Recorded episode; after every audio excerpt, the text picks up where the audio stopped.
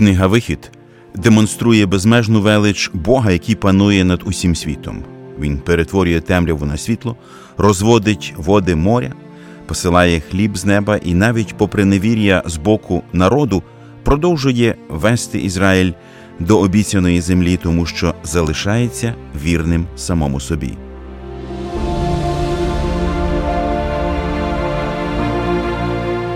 Ви слухаєте подкаст Вивчаємо Біблію разом.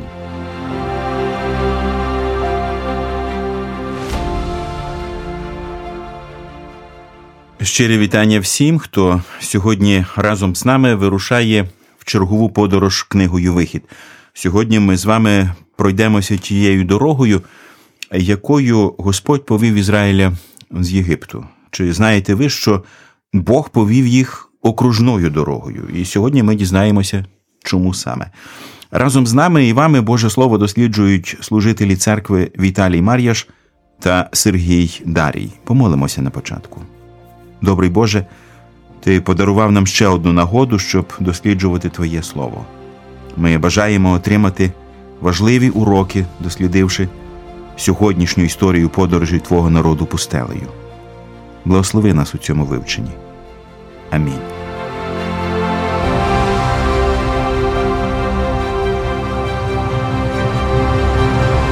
Частина 13 розділу розповідає, якою дорогою і як саме Господь повів свій народ з Єгипту. І я прочитаю 17-го вірша. І сталося, коли фараон відпустив був той народ, то Бог не повів їх дорогою землі Филистимської, хоч була близька вона, бо Бог сказав, щоб не пожалкував той народ, коли він побачить війну, і не вернувся до Єгипту. І повів Бог той народ окружною дорогою пустині аж до Червоного моря, і вийшли Ізраїлеві сини з єгипетського краю узброєні. А Мойсей забрав із собою кості Йосипа, бо присягою той закляв був Ізраїлевих синів, кажучи Напевно, згадає Бог вас, і ви винесете з собою кості мої звідси. І вони рушили з Сукоту і розтаборилися в Етам на границі пустині. А Господь ішов перед ними вдень у стовпі хмари, щоб провадити їх дорогою, а вночі в стовпі огню, щоб світити їм, щоб ішли вдень та вночі. Не відступав у день стовп хмари тієї, а вночі стовп огню сперед обличчя народу. З 17-го вірша ми вже бачимо, що народ виходить, і з першого ж віршу починаються незрозумілості. Чому він повів їх окружною дорогою, шляхом? Чому так сталося, і чи можемо ми вибачати в цьому якийсь символізм? Просто що там такий момент, що вони ніби були озброєні, і якби Бог дав їм перемогу над филистимлянами, то це могло б їх укріпити. А Бог е, навпаки навпаки зробив. Ну, мабуть, Бог е, бачив серце ізраїльтян, що навіть хоча в них була зброя. Але ми не забуваємо, що роки рабства він бачив неготовність зустрітись з справжнім ворогом, тому що, хоча филистимляни. Мабуть, чули оті відголоси, бо ж проходило багато місяців оцих від літа до весни. Це біля 10 місяців Єгипет потерпав від тих е, покарань.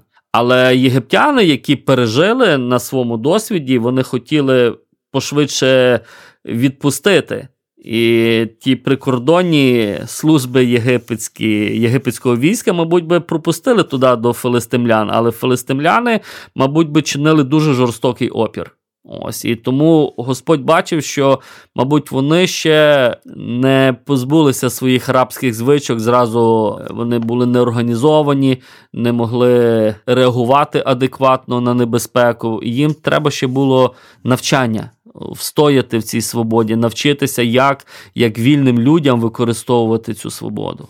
Тому ж теж є якийсь духовний символізм, коли людина позбавляється цього рабського мислення в своєму духовному житті. Проходячи просто дорогу з Господом, просто будучи з Господом, от їм потрібно було ціле покоління пройти, щоб навчитися е, цього послуху. І перше покоління, так здається, і не навчилося його. Ось і це таке з одного боку гірка правда, але і є завжди надія, бо друге покоління все-таки навчилося. І нам необхідно розуміти, що відразу, коли ми вступимо на Божий шлях, е, часто християни не хочуть робити е, такий крок, бо вже подарував їм багато і покаяння. Вони не хочуть демонструвати хрещенням свою, вже так би мовити, кінцеву згоду по святу. І аргументуючи, я не зможу жити так, як Бог е, вимагає. Але бачимо, що Бог реально бачить наше серце, він не кине в нас відразу в таку якусь велику битву. Нам потрібно е, їсти манну буде день в день, вчитися виконувати прості заповіді, не робити цього в цей день, робити це в цей день. Ось такий шлях до духовної зрілості маленькі кроки послуху і віри. Е, як пояснює цю історію про те, що Бог повів народу окружною дорогою е, єврейська традиція? Когда же фараон отпустил народ, Бог не повел его по дороге земли филистимской, потому что она близка. Ибо сказал Бог, э, чтобы не раскаялся народ, увидев войну, не возвратился в Египет.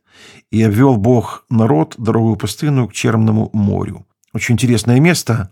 Почему Бог не повел Израиль самым коротким путем, дорогой филистимскую. Это бы заняло пару дней, и они бы оказались э, в земле ханаанской. Есть такое мнение, вернее, есть мидраж. Мидраж – это такой жанр еврейской литературе, как бы мыслей по теме. И вот в этом мидраше говорится, что примерно за 30 лет до исхода евреев из Египта часть из колена Фремового, они самовольно вышли из Египта и пошли коротким путем, дорогой филистимской. И там э, на них напали враги, и, в общем-то, они их всех уничтожили.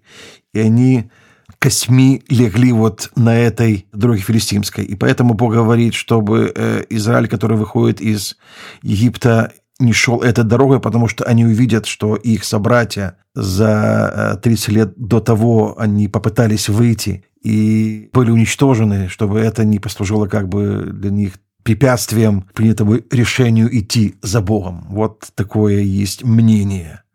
Насколько оно соответствует действительности, мы не знаем, это всего лишь мидраж, но тем не менее вот такой мидраж существует.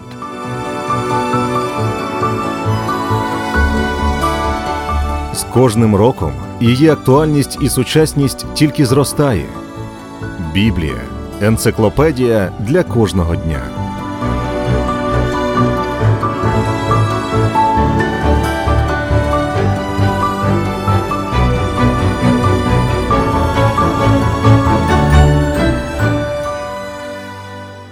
Цій історії з тим, якою дорогою Бог повів свій народ, насправді є дуже глибокий духовний зміст те, якою дорогою Бог повів свій народ, е, це насамперед говорить про те, що він дуже добре знав цих людей. Він знав їхню суть.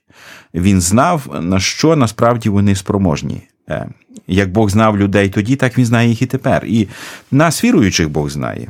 Якщо ми нещодавно лише залишили гріховний світ, то якщо ми дуже швидко будемо проходити ось цей е, шлях духовного зростання, то буде війна, сильна духовна війна.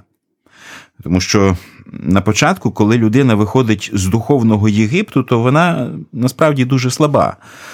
Вона просто неспроможна провадити сильну духовну війну. І тому Бог відкладає цей час на майбутнє. І спочатку він зрощує людину, зміцняє її, приготовляє її своїми великими чудесами, не допускає одразу сильної боротьби з дияволом. І все це для того, щоб людина не відпала, не витримавши сильної духовної боротьби. Е, знаєте, ми часто думаємо, що коли ми навертаємося до Бога, е, то одразу стаємо дуже сильними, дуже розумними, і для нас немає нічого неможливого. Ми вважаємо, що зможемо перемогти будь-яку спокусу. Ми не розуміємо того, що це насправді Бог в цей момент несе нас на руках. Насправді це Він нас оберігає. Він готує нас до майбутньої боротьби. І досить яскраво ця динаміка зміцнення Божої дитини описана в 90-му псалмі. Ростиславе, прочитай, будь ласка, з першого по восьмий вірші. Так. Хто живе під покровом Всевишнього, хто в тіні всемогутнього мешкає, той скаже до Господа Охорона моя та твердини моя, Боже мій, я надіюсь на нього, бо Він тебе вирве з тенет птахолова, з моровиці згубної. Він пером своїм вкриє тебе, і під крильми його заховаєшся ти. Шит та лук його правда. Не будеш боятися страху нічного, ані стріли, що вдень пролітає, ані зарази, що в темряві ходить, ані моровиці, що нищить опівдні. Впаде тисяча збоку від тебе, і десять тисяч праворуч від тебе, до тебе ж не дійде. Тільки своїми очима подивишся і заплату безбожним попобачиш. В цих е, перших е, восьми віршах 90-го псалма ми читаємо про абсолютний Божий захист людини. І ключові терміни тут твердини моя, Боже мій, він тебе вирве з птахолова, він пером своїм вкриє тебе.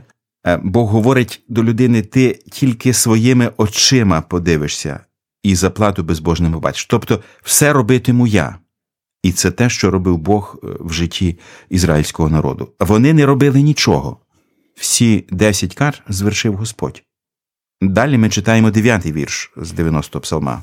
Бо Господа, охорону мою Всевишнього ти вчинив за своє пристановище. Е, І мова йде про те, що тепер людина вибирає Бога за своє пристановище, тобто в тривалому часі назавжди. І е, вибираючи Бога, вона обіцяє бути вірною в цьому рішенні.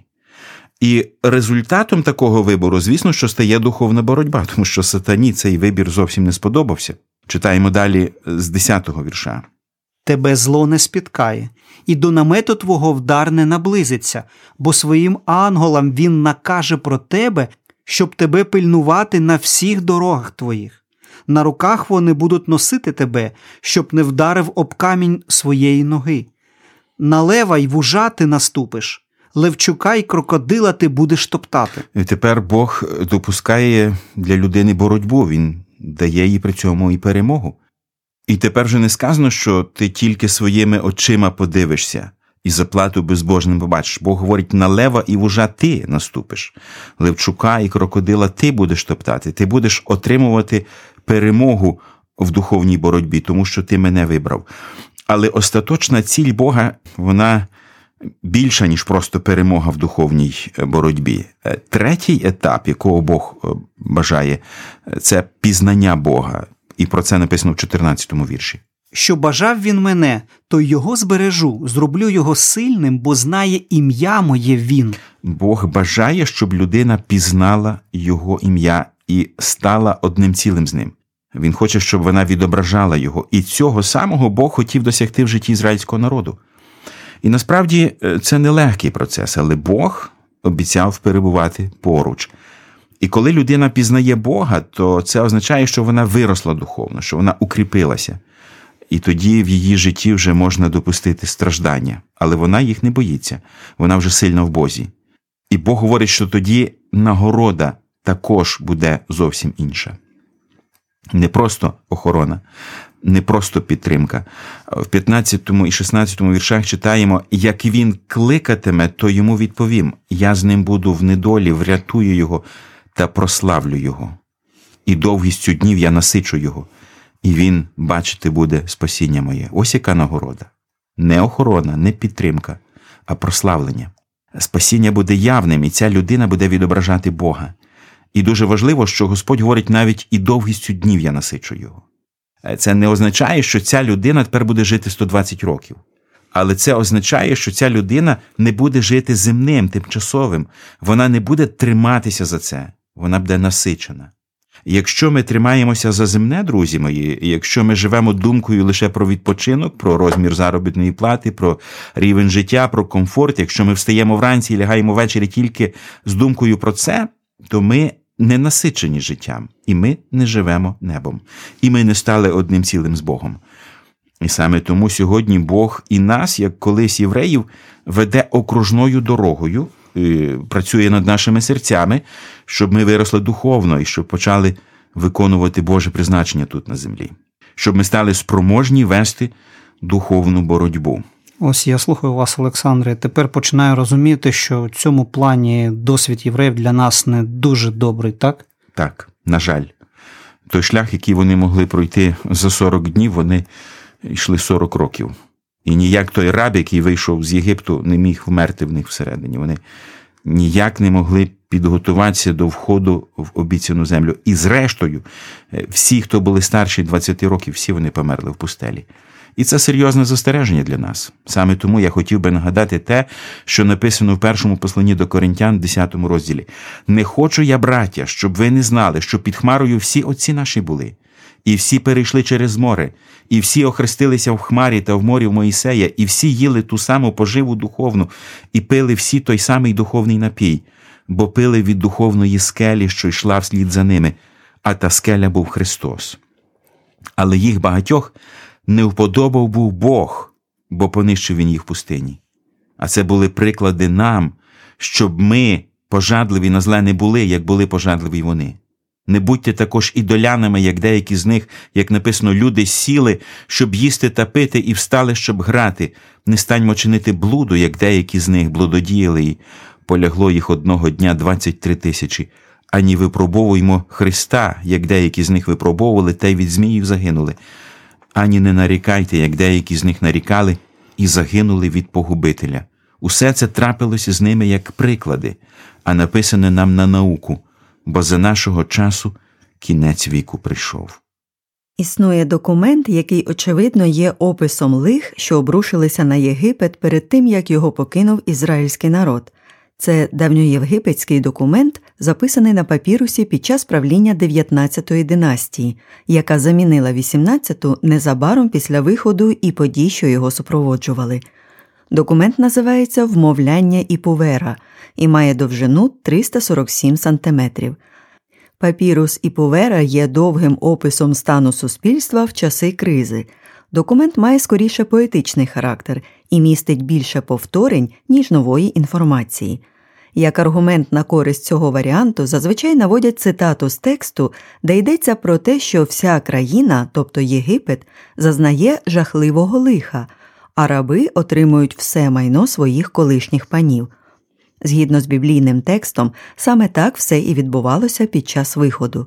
Раби, тобто весь ізраїльський народ, взяли з собою незліченні багатства як пожертву від єгиптян, тоді як частина еліти єгипетського суспільства загинула в водах Червоного моря, а вельможі, які залишилися, опинилися в ситуації, яку цілком можна описати як страшне лихо.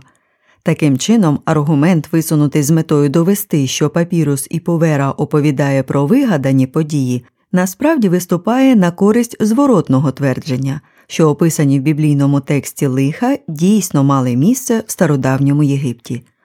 Папірус і Повера не єдиний пам'ятник, що розповідає про тяжкі лиха, які призвели до катастрофічного розпаду Єгипту.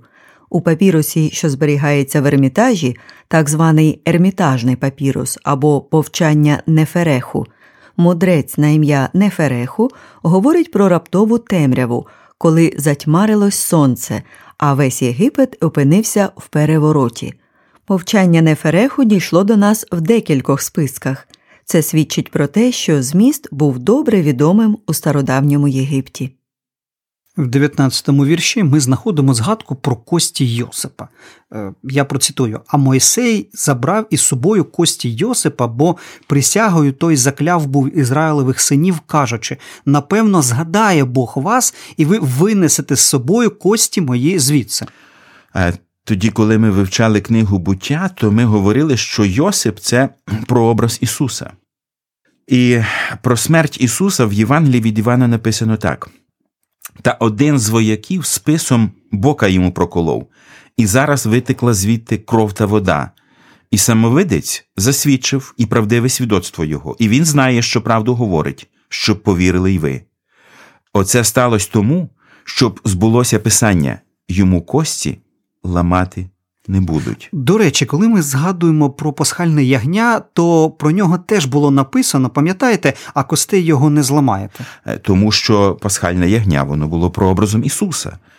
Кості це основа людини, це те, що тебе тримає. Сутність Христа, Його святість, Його безгрішність світ не зламав. І цю важливу істину нагадували е, кості Йосипа євреям. Єгипет його не зламав він залишився вірним Богові. І те, що говорив колись Йосип, що вас відвідає Бог, тепер збулося. Бог відвідав.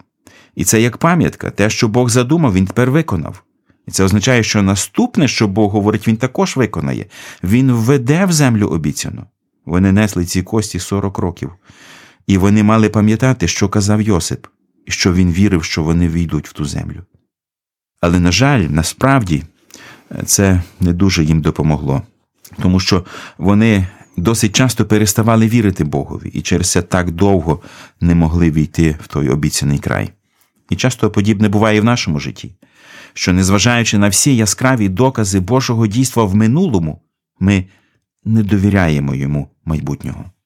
20-й вірш 13-го розділу дуже схожий на 37-й вірш попереднього 12-го розділу.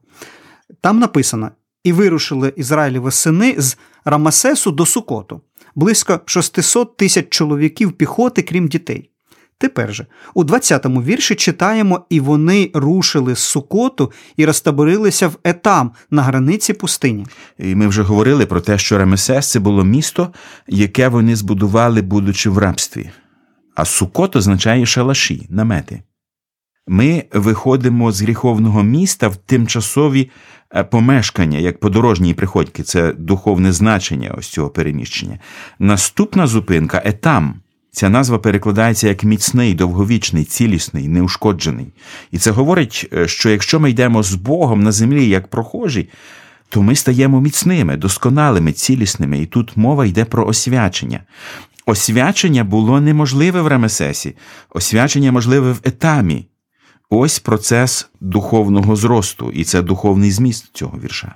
Наш розділ завершується словами про те, що Господь йшов перед ними вдень у стовпі хмари, щоб провадити їх дорогою, а вночі в стовпі огню, щоб освітити їм, щоб йшли вдень та вночі.